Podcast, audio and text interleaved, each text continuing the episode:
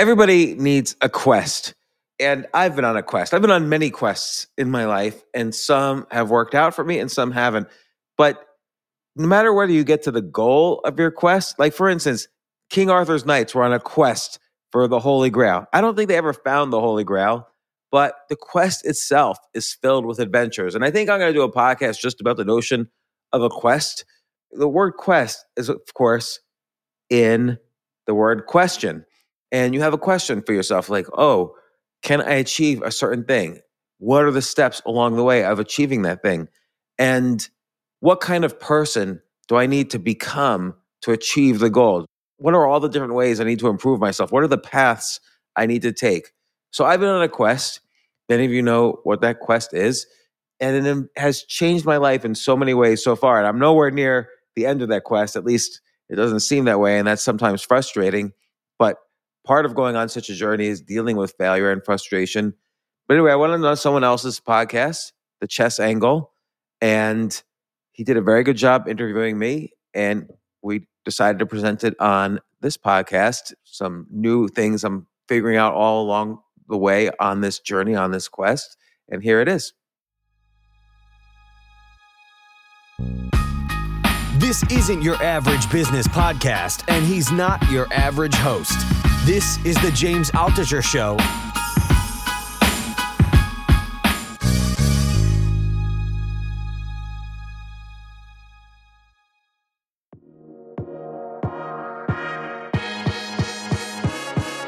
Welcome to the Chess Angle. This is not your typical chess podcast. If you're an amateur or club level player, the Chess Angle is for you.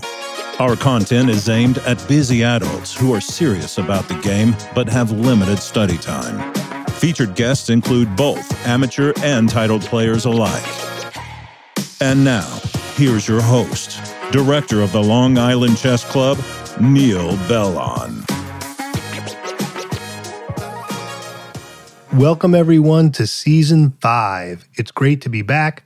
Some quick production notes. First, on our YouTube channel, I'm looking into posting video versions of our interview episodes rather than just having audio with a still image. That's in beta, so to speak, but it is something I'm working on. Also, I'm going to be experimenting with chapter markers as part of the show notes. That's also in beta, but I'm looking into adding that feature as a permanent fixture. I'll talk more about this and some other ideas when I do my first solo episode of the season.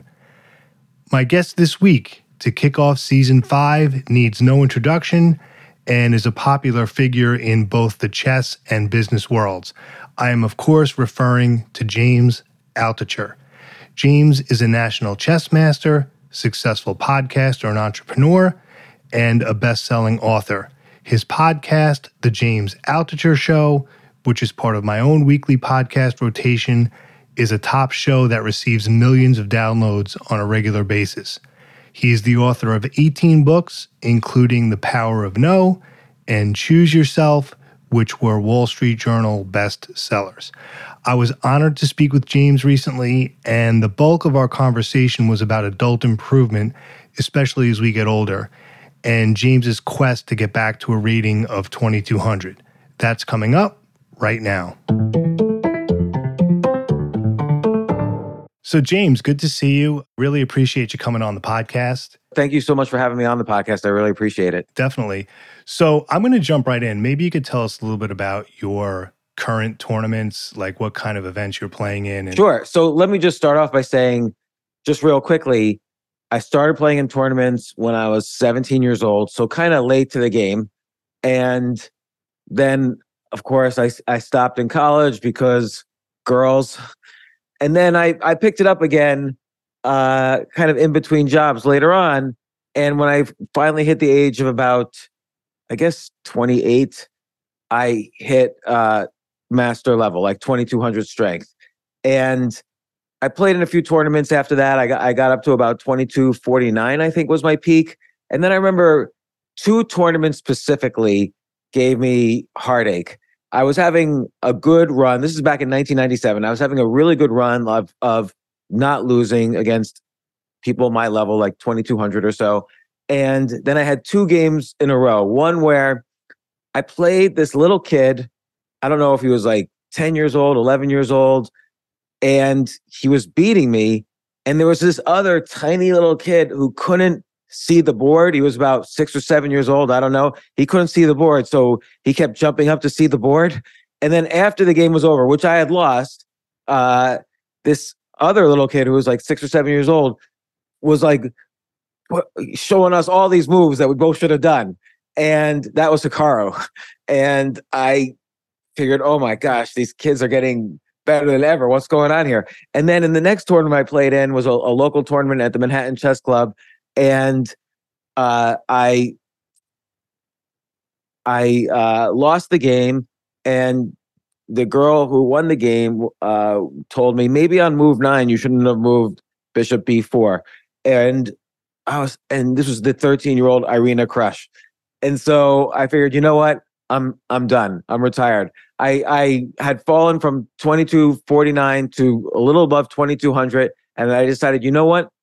Being above 2200 is kind of important for my career just because of the culture. This is, you know, I was whatever, 27 years old, 28 years old. It was early on in my career and it was 25 years ago or a little longer, 26 years ago now. And it does have some cultural significance being a master. I didn't realize you take the master title with you once you get it. No matter what your rating is, you're still like a national master. So I didn't want to lose that title. So I stopped playing. And it was it's only in the past year and a half, almost coming on 2 years now that I decided, "Hey, I'm going to make a quest of this, which is can't everybody says I can't, but can someone in their 50s now get back to where they were before. And so many people kept telling me, no, no, it's impossible. Your brain's older. These kids are geniuses. They're computers now, and their study techniques are different, blah, blah, blah. And of course, when someone tells you you can't, you feel like, oh, I really should. And chess is always something I loved. And I figured, you know what? Why not be, pursue my childhood love now as a as an adult, as a seasoned adult? And I'll tell you, Neal, it is difficult. I've done a lot of difficult things in my life, for better or for worse. This is like difficult. It is really hard. I don't know if I could do it, but I'm still trying. Yeah, and the players just seem so much stronger even defensively as well. Like, do you find that? Because everything is like, you know, these young kids with tactics, but I'm finding even on the other end of the board, even defensively and positionally, they're a lot stronger. Because traditionally, the kids, it was always like tactics, tactics, tactics, attack. But it seems like they can also play solid and defend as well. Do you find that? Do they play solidly? I mean, there's I've I've done so much research on all of this. Like, what actually does change in the brain between the ages of 27 and 55, which is what I am now? I've explored issues of memory, calculation, even my strategic sense and how the brain works with strategy versus calculation. But to answer your question, I think the kids are better defenders now than they were then. First off, there weren't that many kids in tournaments then. Now you go to a tournament, it's 70% kids. Back then, it was maybe 80% adults, 20% kids. But that leaving that aside, I think the younger kids are just they're better tactically. They have better memories. They they they they're better at the openings. So sometimes I get crushed in the openings, which is never used to happen to me before. Openings is studied in a much different way now than it was what in the 90s. And you know, there, there's other aspects too. I don't think they're that great at strategic play and I don't think they're that great at end games. I mean, of course, there's exceptions. I'm not making a uh, I'm making a huge generalization, but I think there are some aspects of the game where I've improved in ways that I don't see the kids really developing skills because they don't have to because their their calculation is so great and their opening knowledge is so great and I do think they have a better basic positional sense than when I was starting out. Maybe not well, let's say the 2200s are the equivalent of 2400 tactically and 2000 positionally from from when I was playing. And the tactics count for more for better or for worse. Now what does your study regimen look like? In other words you're trying to get back to 2200 now. What does that look like for you as far as studying are you just mostly playing? Are you studying and doing both? Are you studying anything specific? I'm, I'm studying and playing. I think you need to study and play. If let's say you're trying to get better at i don't know archery you can't just read a bunch of books about archery and suddenly hit the target the first time you go to an archery range. You, you have to play, you have to analyze your games, you have to study the classics, you have to study openings, you have to study tactics, you have to study end games.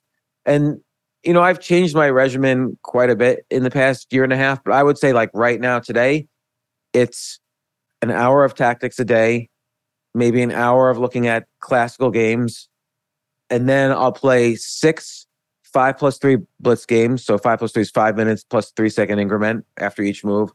I'll, I'll analyze those, which I'll then later go over with a coach. So I work with uh, Avetik Grigoryan. You can find him at chessmood.com. I've worked with many coaches over the years. All of them have been great. I've never worked with a bad coach. And um, just lately, I've been working with Avitik, and it's going very well. And that's about it. I'll, uh, you know, a combination of classic study, uh, positional study, tactics, end games. And now I don't study as much openings, but about six months ago, I was studying like 80% openings just because I was switching my repertoire. Right. And what does that look like now? Like, do you have a set opening repertoire? Like, I'm just going to stick with these, or are you mixing that up a little bit?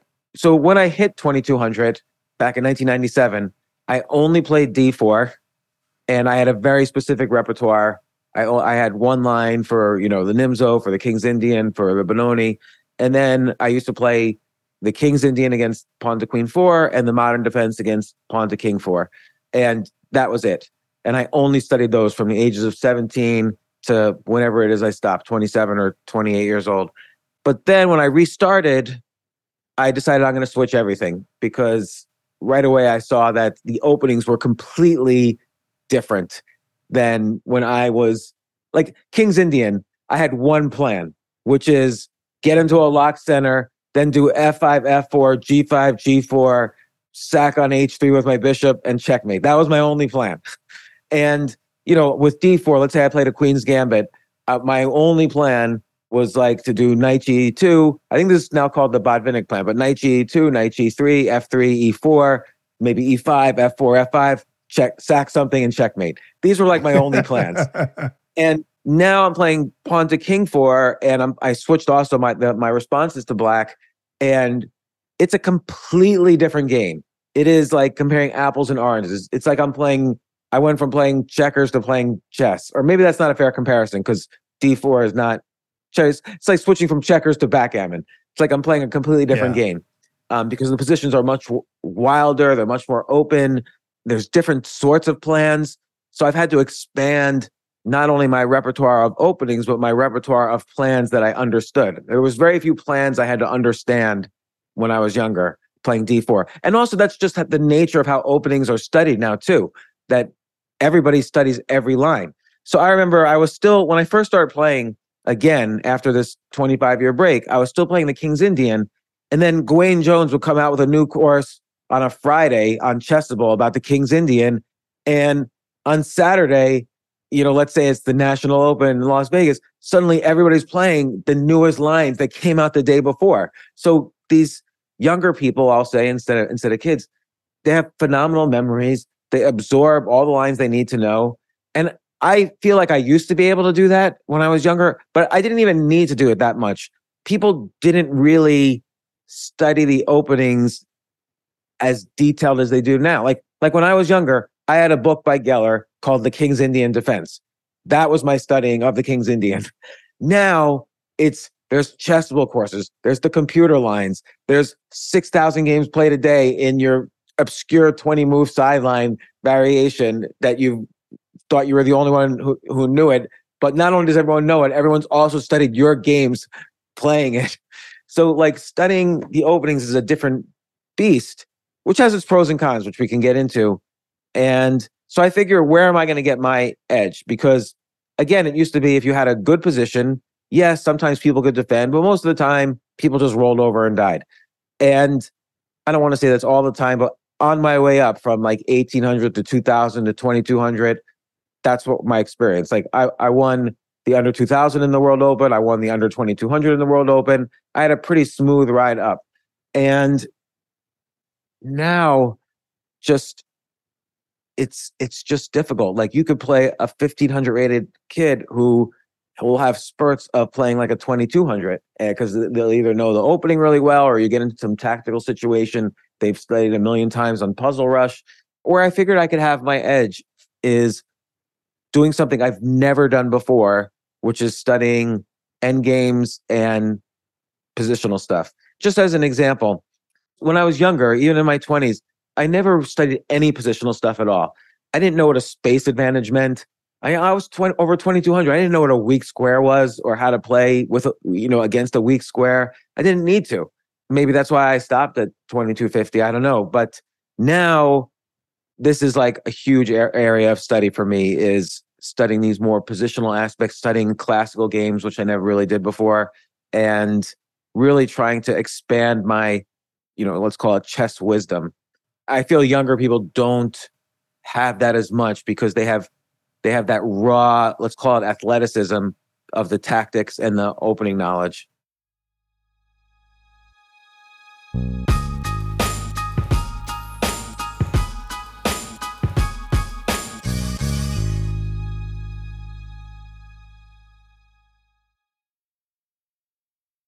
Yeah, I want to explore two areas. I want to talk about uh, you're studying with uh, your coaches, your current coach, and I know you had studied with Jesse Kraai. And then I want to get into some ideas about chess improvement, like over the age of 50, right? Because you said you're 55, is that right? Yeah.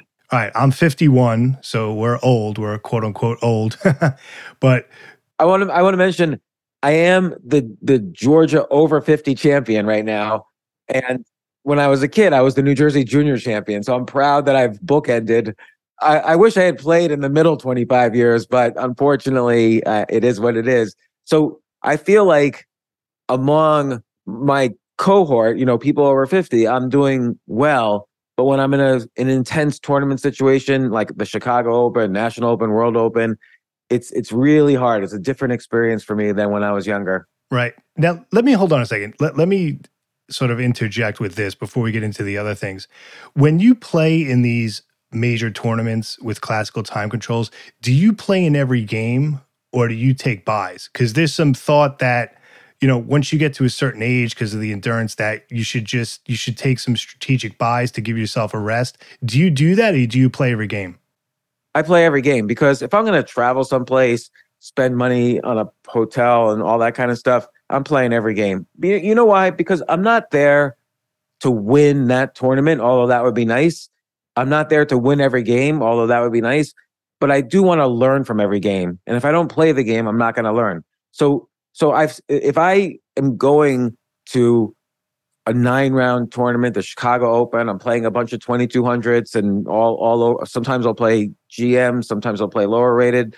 Uh, I I want to learn from every single game. Uh, otherwise, I'm wasting my money there. But do you think it would be? I, am just curious. Not not to. I don't want to sound like I'm pushing back on this. I'm just curious. I understand that point. Do you think your results would be better if you did take some byes though? Because that that's something that I feel for myself. If I were to do that, I think I would do better. But do you think it would be the same, and that you would just be wasting around, or do you think it might actually help you in the games you do play?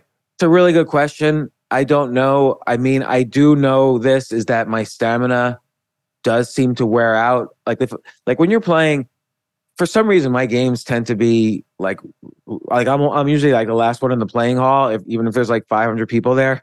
So so if you're playing, if it's 11 p.m. at night and you're on the 10th hour of play that day, my stamina is not going to be as strong as my opponents. But you know, I'm also trying to learn how to have more stamina or how to play well even when my stamina is down. So those are all learning points as well that that hopefully I can increase my stamina by putting myself in those difficult. You only learn when you get put yourself in a difficult situation. So yes, those are difficult situations, but I'm trying I'm trying to learn. And and this is different also about my chess learning now. It used to be did I learn the openings? Did I study tactics? Now it's did I get good sleep? Did I is my diet good so I have the stamina? Did I uh, eat properly right before the, the game, you know, or, or two hours before the game. So I'm not digesting while playing. Did I exercise enough to increase stamina? So all these things now are on my mind where I could have cared less when I was younger. I didn't even think about all these things I didn't even think about from end games to diet to sleep. You know, I now have to think about. Like Neal, let me ask you this: Have you ever played in like a? So I play in some locally. I'll play in like you know rapid, you know like thirty minute tournaments, and I'll I'll run out of time without even looking at the clock. Like I'll remember, oh, I looked at the clock when I had six minutes left. I'm fine. Then the next thing I know, my opponent flags me. It's like an old man move. Well, those game 30s, yeah, because those game 30s are dual rated, but I tried those many years ago and like I got crushed those ratings. I don't know. I'm not a fan of those dual rated. I think that's one of the best ways for people to like actually lower their rating. I mean, what do you do you play a lot of those uh they call what do they call those action? I, I play I do play a lot of those. I do play a lot of those. And so, you know, it's one thing losing on time in a 30 minute, which is like you say, is both classical and rapid rated. But it's another thing where the last six minutes of play, I was just so focused on what move I was making. I didn't even look at the clock. So that's a skill is time management. I never had to think about before because I was always just moving fast like any other young person. And now I'm losing on time if I don't regularly look at the clock. Like I have to look at the clock and I have to calculate, oh, this game's going to probably go another 15 moves. I've got three minutes. So I need to basically spend no more than 10 to 15 seconds on average per move. I have to actually think about these things, and I never had to think about that before. I mean, do you like those game 30s? Like when you join it, you're like, yeah, cool, game 30, or do you just do it? Or because so, some people actually prefer that, they like that. Some people, like myself, I'm, I'm just curious, like, do you enjoy those game 30s? I do, but here's my general thinking. And the one thing I might regret is that I didn't stick to playing online a little bit more and I went straight into over the board tournaments in this sort of comeback journey. But it's all correlated, right? You're not going to be 1600 at 30 minute and 2000 at classical. You're going to be 1600 in both, or you're going to be 2000 in both. Your Lichess, your chess.com, your over the board classical, your over the board rapid, they're all going to be roughly the same within 100 points of each other. So if you get better at any one of those, maybe Bullet is the one exception. If you get better at Blitz, you're going to get better at classical and vice versa. I mean, when I was hitting 2250 in 1997, it meant my performance ratings were over 2300 and I was beating 2300s at Blitz all of a sudden. So I enjoy it all except Bullet. You know, sometimes I get carpal tunnel syndrome if I play that. So I, I try not to play that. And I think there's value in all uh, from Blitz on up. And by Blitz, I mean five plus three. From Blitz on up, I think there's value. There's learning, there's educational value in, in everything you know, and and classical, you're thinking of so many ideas and so many plans. You know, it's so great to study those deeply. Whereas Blitz, I'll just study, you know, the opening and and what plan did I come up with and what might have been a better plan, and I'll go over them with every Blitz game I play. I go over with my coach, and of course, every over the board game. Okay, so speaking of your coach, I want to go back to the original uh, topics I mentioned. You had studied, correct me if I'm wrong, you studied with GM Jesse Kraai for a while, yeah. correct? And can you tell us, yeah, tell us a little bit about that. So when I was like 18 or 19, I played in the US Junior Open and the young Jesse Kraai was also playing and he was about 2300. I beat him in r- round 1 or round 2. I still remember the game. I had like sacked my queen and I remember thinking this guy is a really nice, polite, good person. Like here I had this great attack, sacked the queen, won. First thing he does is he like hit, you know, talks to the people playing all around us, like, oh my gosh, did you see what this guy just did? Like he was bragging about my move to other players. I thought that was a really good sportsmanship way to play. And we had been Facebook friends, you know, all along. You know, obviously Facebook wasn't made then, but you know, in the past 15 years, we've been Facebook friends. So at one point, I saw him, you know, online with Twitch. I, I we played a little bit, and then I asked him to give me lessons. He was very good. He has a very classical approach. It's very much focused on positional play, and he, he really likes to go over the class. We could spend weeks going over one classical game that I play, which is good. Like that's a certain kind of studying, and we go really deep into studying a, a, a classical game. But I really needed to get up to speed in, you know, make sure my openings didn't have major holes and make sure I understood enough of the plans in a new opening. So I needed kind of like quantity almost of course, quality, but I really needed quantity. And with Avetik Grigoryan, I play, let's say, six blitz games a day. So about uh, whatever it is, 40 blitz games a week. And then once every week or so, I'll have a bunch of over the board games. And we go over, we, we meet once a week. And sometimes it'll be a six hour lesson, but we go over every blitz game. And it's just bam, bam, bam. Like in in this opening, there's this plan, this plan, this plan, and this plan. And we'll go over all of them, just like quantity and then I'll I'll forget them the next week. We'll go over it again, and then I'll write them down. Like which ones am I remembering? Which ones am I, I am I forgetting? He'll give me homework, so I'll get like the, the next day. If if I was really bad on winning one position, so he'll give me a bunch of positions. You know, white to move and win a one position. Or if I'm having problems defending lost positions, he'll give me exercises on that. Or if I'm having problems understanding why a bishop pair is better than a bishop and a knight, he'll give me problems on that so I should mention that a lot, you know, some of my study each day involves uh, this homework, and also he'll send me back the games we analyze, and I'll write down the things that I'm having trouble remembering. I should also mention I took le- uh, memory lessons from the world memory champion. Like Chessable helped set that up for me, and uh, that was very interesting. I, I've spoken to. I don't want to say I've had lessons from lots of coaches, but I've spoken to a lot of people about improvement at this age. Now, well, now tell me a little bit about that. Memory lessons, like, give me a little snapshot of what that looks like. So, if I was trying, like, if, if I was trying to remember a super tactical line of, let's call it, you know, the Alekhine defense, uh, I was having trouble remembering. And, you know, then I would remember a line and then somebody would prepare for me and know five computer lines deeper, you know, computer moves deeper. And just because they had better memories. So, with with this guy, uh, and this was about a year ago. We'd work on how to kind of store memory, the opening variations in what's called a memory palace, which is a a, a technique used by memory champions.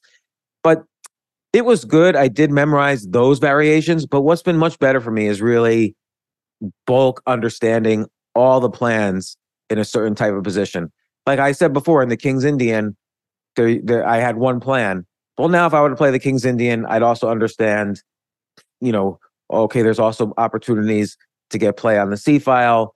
There's opportunities when they exchange EF, GF, so you can't do your normal kingside pawn storm. So I'd under, I understand more plans.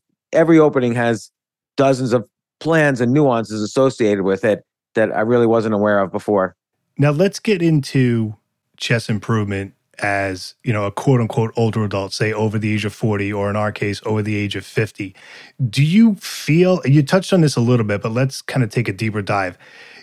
Do adults quote unquote like age out of improvement? Does it do you think it gets to a point where you can only improve so much? And then as part of that question you do have people who claim to spend hours and hours studying and they're buying all the books and yet you know, they've been rated 1400 for like 15 years straight. Like, what are your thoughts on that? It's almost really two questions. And I'll, I'll deal with, I'll start with the first one, which is do older people plateau? And I don't think the end, I think the answer is definitively no, but it gets harder for lots of reasons. One is the brain. So again, through this journey, I've talked to neuroscientists, I've talked to psychologists, I've talked to performance coaches, so on the neuroscience side, the brain does change. Things like memory and raw calculation uh, start to decline no matter what. Like I can say my memory is still exceptionally good, but not good enough, not as good as it was when I was hitting 2200 back in the day. And memory just simply declines. Like how often you make it to the afternoon and you forgot what you had for breakfast that day. Like that starts to decline when you're like 40 or even in your 30s. And, you know, we, you, see this all the time. Like with why, why do kind of the older world champions who come back to play, they switch from playing the sharpest Sicilians to knight F3, G3, you know, D3, B3, you know, because those are a, a little easier to get a position and then they figure it out. So that that's neither good nor bad, but you know, maybe that's a technique I have to go, do eventually. But so far, I haven't been doing that. But the other thing that changes is your raw calculation ability. And it's not just in chess, by the way. You see this in, you know, mathematics, for instance. The peak age for a professional mathematician is 25 years old. That might be the peak age for a chess player. You know, Magnus is in his 30s, but he, you know, he's the world champion. He might be an exception. You know, typically the, the most of the people in the top 10 or top 20 are, are people in their 20s. There's when I turned 40, I remember I was like, oh, I'm an old man now. And I looked at the top 20 chess players, and the only one over 40 at that time, I think, was was Anand. Uh, so everybody else was under 40. And Anand, to his credit, is still like a top 10 or top 20 player. He's amazing. But what improves with age, people don't realize, and maybe this is kind of more new discoveries, the brain does improve as it gets older. There, there's something called neuroplasticity, which is the brain's ability to learn new things. You you still have neuroplasticity. It's just in different parts of the brain. And so, what does improve, and this is going to sound weird, and it only improves if you work at it, is wisdom. So, for instance, I'll give an example. His the peak age for historians. Now, remember, the peak age for mathematicians 25. The peak age for historian is 69, and the peak age for writers in their 60s. And the reason is is that is that your ability to recognize patterns in many disparate areas and then combine them to form cohesive theories becomes better. So you might say to yourself, "Oh, the air conditioner was invented in 1900." I don't know if it was, but let's just say the air conditioner was invented in 1900. Southern urbanization started to happen in the early 1900s, like skyscrapers started to be built. Well, then you can make the connection. Air conditioning, which cools down the highest floors, enabled urbanization to happen in the South, which cre- increased the economic development of the United States and led to a booming, you know, innovative United States for the next century with, with innovations happening both North and South. So historians make those connections and connect those dots and then write good books about it and refer to other books and refer to other things. And, and in chess, the same thing could happen uh, like, oh, I saw this position on the black side of a Portuguese Scandinavian, but now it looks like I can do it in Uh, a Ruy Lopez over here. So you make connections between plans and positions you saw in one game. Oh, I remember when Ulf Andersson played this versus Bobby Fischer, or Bobby Fischer played this versus Spassky. And you form more of these kind of wisdom connections. Now, the question remains, though, which is why, by the way, I'm, I study a lot more of the classical games than I've ever studied before, and I study a lot more end games than I ever did before, because that's all pattern recognition. End games and these classical games, there are tactics, of course. You need tactics to win, but you need that pattern recognition. Oh, this is the time when I go King H1, Rook G1, G4, G5, and attack that way, as opposed to F3, E4. You know, your pattern recognition for good positions versus bad positions is better. And so you don't need maybe as many tactics. The question is is what you lose greater than what you gain or vice versa? And the theory is that what you lose is worse than what you gain. losing memory and losing calculation is worse than what you gain. But again, you see among like older players, like older grandmasters and so on. Well, uh, let's use an example with computers There's stockfish style computer and there's the alpha zero style of computer stockfish looks at like let's say 20 million moves in a second or 500 million moves in a second. Alpha zero actually looks at relatively few moves but its evaluation function per move is much greater. And so so it doesn't need to look as many moves. And it's the same thing when your pattern recognition and your quote unquote wisdom is good. When you're older the idea hopefully is that you don't have to have as many tactics although I do spend an hour a day on tactics.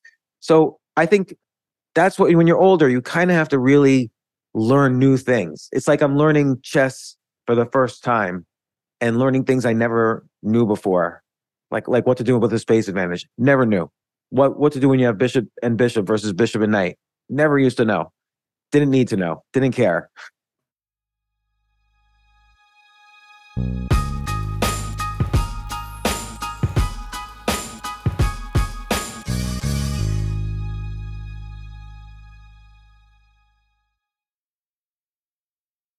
I know you're writing a book about your own journey as someone trying to get back to 2200 over 50 a lot of it is improvement over the age of 50 so can you tell us a little bit about you know the book and you know maybe give us a little sneak preview what kind of things you know we'll see with that? This has not just been a journey of improvement. It's really been an exciting quest for me back into this game and this subculture that I loved so much when I was, you know, 25, 26, 30 years younger. And so, so yes, initially I thought I was going to be just about here's what I did. Like I had written this book called Skip the Line, which talks about how to learn things very quickly.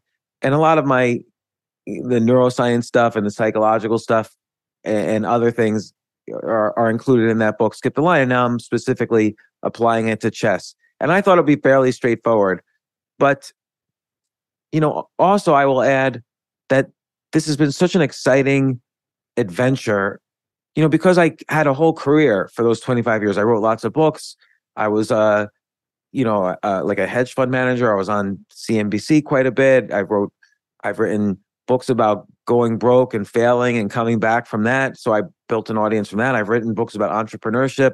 So I I have an audience of people from different, you know, I did stand up comedy and toured the country for six years. I've done lots of different things for better or for worse. I could be a jack of all trades, master of none, is what my fear is. But, you know, when I first went to my, my, my first tournament coming back into this, eh, like in December 2021, I had readers of my books and listeners to my podcast come up to me, and it was a nice feeling. And then New in Chess Magazine, which was my favorite magazine as a kid, asked me to start writing columns for them, and I couldn't believe it. Like, oh my gosh, New in Chess. I'm, I mean, I'm a total imposter, uh, imposter syndrome on there. Like, there'll be an article from Jan Timman, then me, then Judith Polgar. Which one doesn't belong? and it's me. And you know, I've, uh, you know, along the way, I've, I've, you know, Garry Kasparov's been on my podcast a bunch of times. We've become good friends. You know, I just was in Norway speaking at the Norway Business Summit but that was side by side with the Norway chess tournament. So I met a lot of the top players, had dinner with Magnus Carlsen, his dad, Peter Nielsen, his coach. And every day something new happens, which is part of this adventure and part of this this journey of really immersing myself and, and again in a different way now as as as an older person rather than as a young person. It's different. And that's been exciting. It's been frustrating sometimes the the learning part because I'm not learning. I mean, so Peter Nielsen made, said something interesting to me, and that's Magnus's coach. Peter Nielsen said, you know, you might already be better than you were. It's just that the chess world as a whole has is a lot better than it was 25 years ago. And so, you know, that's worth thinking about. And I don't know how to measure that, but that's worth thinking about. I mean, I guess the way a little I mentioned that is how I do against other people in their 50s, but that's not really that accurate because who knows what they're what they've been doing these years, and it's just been an interesting journey. I I, I spoke to one IM at the last, so I'm I'm representing Georgia in this senior championship coming up at the U.S. Open, and last year I did as well. And I was speaking to one IM who was representing California. Elliott Winslow was an IM back in the 80s. And he told me he's 250 points lower than his peak and he always thinks he's going to get back and he never and he says and i and i know i never will now. And he said don't don't delude yourself into thinking you're going to get back. And so i'm not saying he's a naysayer er, you know that's his experience and and and he might be right i haven't made it back yet. But i did go down the list of everybody playing in that tournament and there were a lot of people who were you know like there was my old coach john fedorowicz was representing new york in that tournament everybody was 200 to 250 points lower than their peak. 100% of the people. I was going to add, we were talking a little bit about that in the pre interview. Yeah, 200, that seems to be the magic number. Whenever people take a hit, that's like the magic number. Yeah, and I'm 200 points lower than my peak. Yeah, same here. I know I have more, I mean, but this could be self delusion, but I feel like I have more knowledge, but it's really hard it's just re- it's really hard playing in tournaments because of you know issues we spoke about earlier. It's real the the kids now they're they're just super good tactically. Their their memories are great on openings. Every kid's got a coach, you know, because of Zoom and you know you call up somebody in you know, a GM in whatever country, you could pay $10 an hour, I don't know, for lessons. And I mean, I know people who have former top 10 players giving them lessons for hardly anything. And uh, it's a really different competitive environment. Hikaru does this one video a few months ago, I saw it, where he described how he would study openings in the year 2000 compared to how he studies openings now. And it reminded me, I the way I studied openings, you didn't really have to know everything. You just had to know kind of the basic ideas and you go out there and you play it. Now you have to know, you have to have huge files on every possible move. And that's the kids do it, or I should say young people do it. Uh, it's it's just very hard to do. But we'll see. I mean, I, I again I feel like um improving, but sometimes I just I have a lot of volatility. I'll I've beaten the highest rated players I've ever beaten during this this past year and a half over the board, but I've also lost to the lowest rated players I've ever lost to, even when I first started playing back when I was 17. Now that's something I wanted to ask you about. How are you at handling those tough losses? Like, do you find yourself tilting a lot? Because I know for me that's a big problem. I'm just curious how you handle that. I do. Everybody tilts. I don't think there's a way to truly avoid it. Everyone gets upset. You you play four hours a game. You're winning for three hours and 59 minutes, and then you make a blunder and lose. That is not going to be something you celebrate. It's going to be. It's going to feel painful, and you should feel pain from it. You should feel, you know, a little bit of loss of respect for yourself. You lost a game. You should have won, and and that pain will will either drive you to quit as it did for me when I was 27 or 28, or it'll drive you to learn as I'm trying to do now. I mean, between that time when I last played chess and now, I built businesses, I sold them, I made money, but then I also went broke several times where I made a ton of money and then I would just make very poor decisions with that money and go completely broke, back to zero, and have to do it all over again, and then go completely broke again. So I've been through kind of ups and downs and i realize i realize that through time and persistence you you can learn from these mistakes but you have to really try to you don't it's more important to break bad habits than to get good habits because what's really causing you to lose a one position is some bad habit like maybe you you lack confidence or you uh, you decided you were winning, you're already thinking about how you're going to show other people, oh, look at my great win. And and you forget it, you miss a tactic. You're not as focused, or or you don't focus as much on time management. You're just like bragging in your head to yourself, or this is me at least. And so so you know, I try to tell like last tournament I played in Chicago Open, I was just around 2100. So I was really kind of I had bounced off of my floor at 2000 and in just like a month and so I felt like, okay, I could really make a run now to 2200. And then I lost the first seven games. like, that is brutal. And after like three or four, I called my wife and I'm like, you know, I, I just may have to give up. And she didn't necessarily disagree, but she did say that, you know, I do have a tendency to bounce back from these moments. And I, I did try to transform it afterwards to like, wow, this is valuable I'm bringing a treasure trove of material to my coach, like because you learn more from losses than wins. So I'm certainly going to learn learn a lot this time from this tournament. So I try to reframe it, and it's hard, but you know I don't let myself really tilt, and I I have a tendency to win the last round or two in these tournaments. So I I try not to tilt as much as my opponents because in the last round or two everybody's sucking. So if you're if you're if you're sucking and you're playing people in the last round, they're sucking also. Yeah, you just have to suck less than the other guy. Yeah, right. It's like that saying, like, you don't have to run. If a bear is chasing you, you don't have to run faster than the bear. You just have to run faster than the other people running from the bear. Yeah, exactly. Right. So, James, I do listen to your podcast, and one of my favorite episodes was Alex Banayan, where he talks about the third door as far as success. So for, for the uninitiated, and James, correct me if I'm wrong, when you want to achieve something in life or get somewhere, there's essentially like like three ways, and he uses the analogy of getting into a nightclub, right? So you have the people; it's a small amount of people. They're powerful. They know people. It's all politics. They can kind of have a connection. Most people aren't in that situation. That's one way. The other way is what most people do, which is they wait online like everybody else and they hope the bouncer lets them in. But then he talks about the third door, like you sort of find a window to kind of sneak in like a creative way. So is there like a third door? Because eh, you know I was thinking about this as it relates to chess. Is there sort of a third door that older adults can use to get better, or is that a myth? They just have to study like anyone else. Like, are there hacks that someone over fifty can use as opposed to say like an energetic twenty year old? Yeah, that's a great question, and I don't fully. My, my initial assumption was yes, because this is very similar also to the theme of my book, Skip the Line. Like what he's really talking about is to get in the nightclub is you have to figure out a way to skip the line. And uh, I'll I'll give you an example.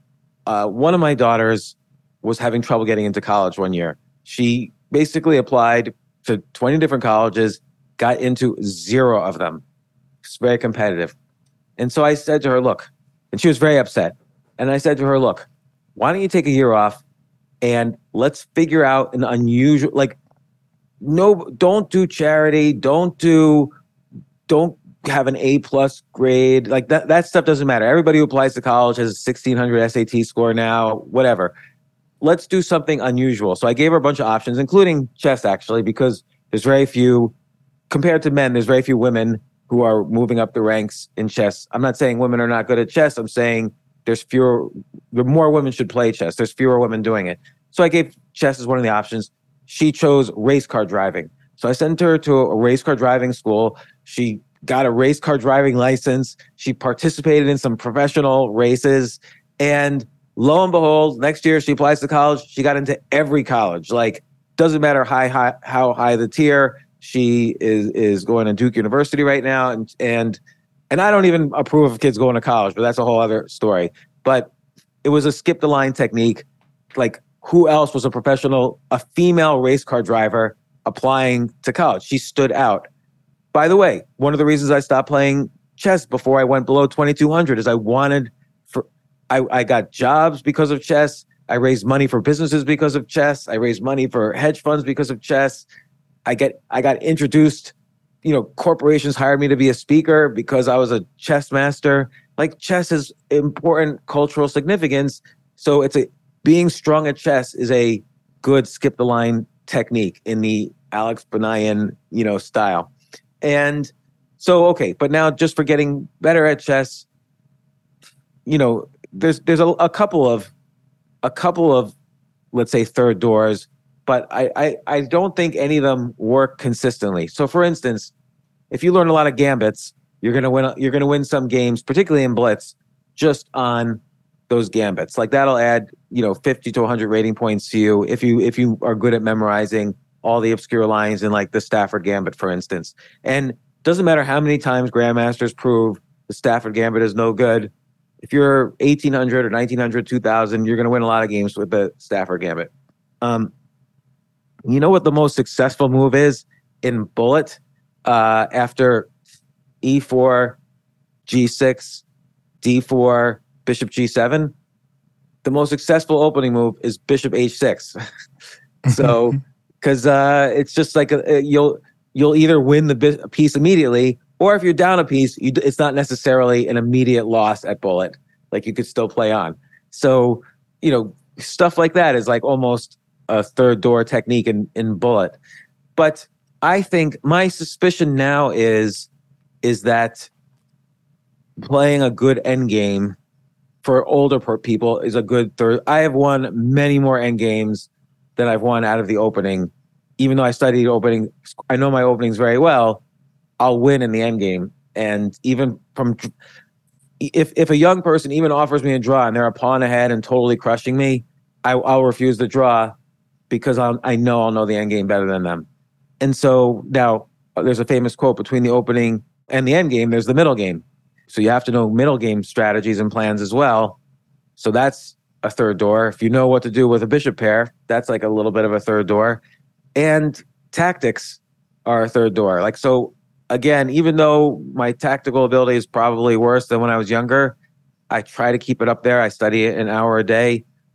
Avetik Grigoryan, the coach I'm working with, he tells me he doesn't feel tactics are, you know, they're definitely worth studying, he says, but you really have to know positional middle game strategy to be 2200 and 2300 these days. And so I've been really focusing on that.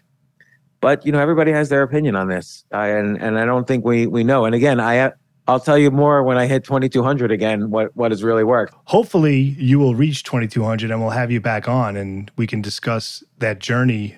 You know, getting up those extra 200 points, but. James Altucher, really appreciate you coming on the podcast. It was an honor to speak with you. Thank you. Neal, thanks so much and good luck on your own journey as well. Absolutely. Thank you. And for those of you listening at home, as always, I hope you win your next game. Have a great day, everyone.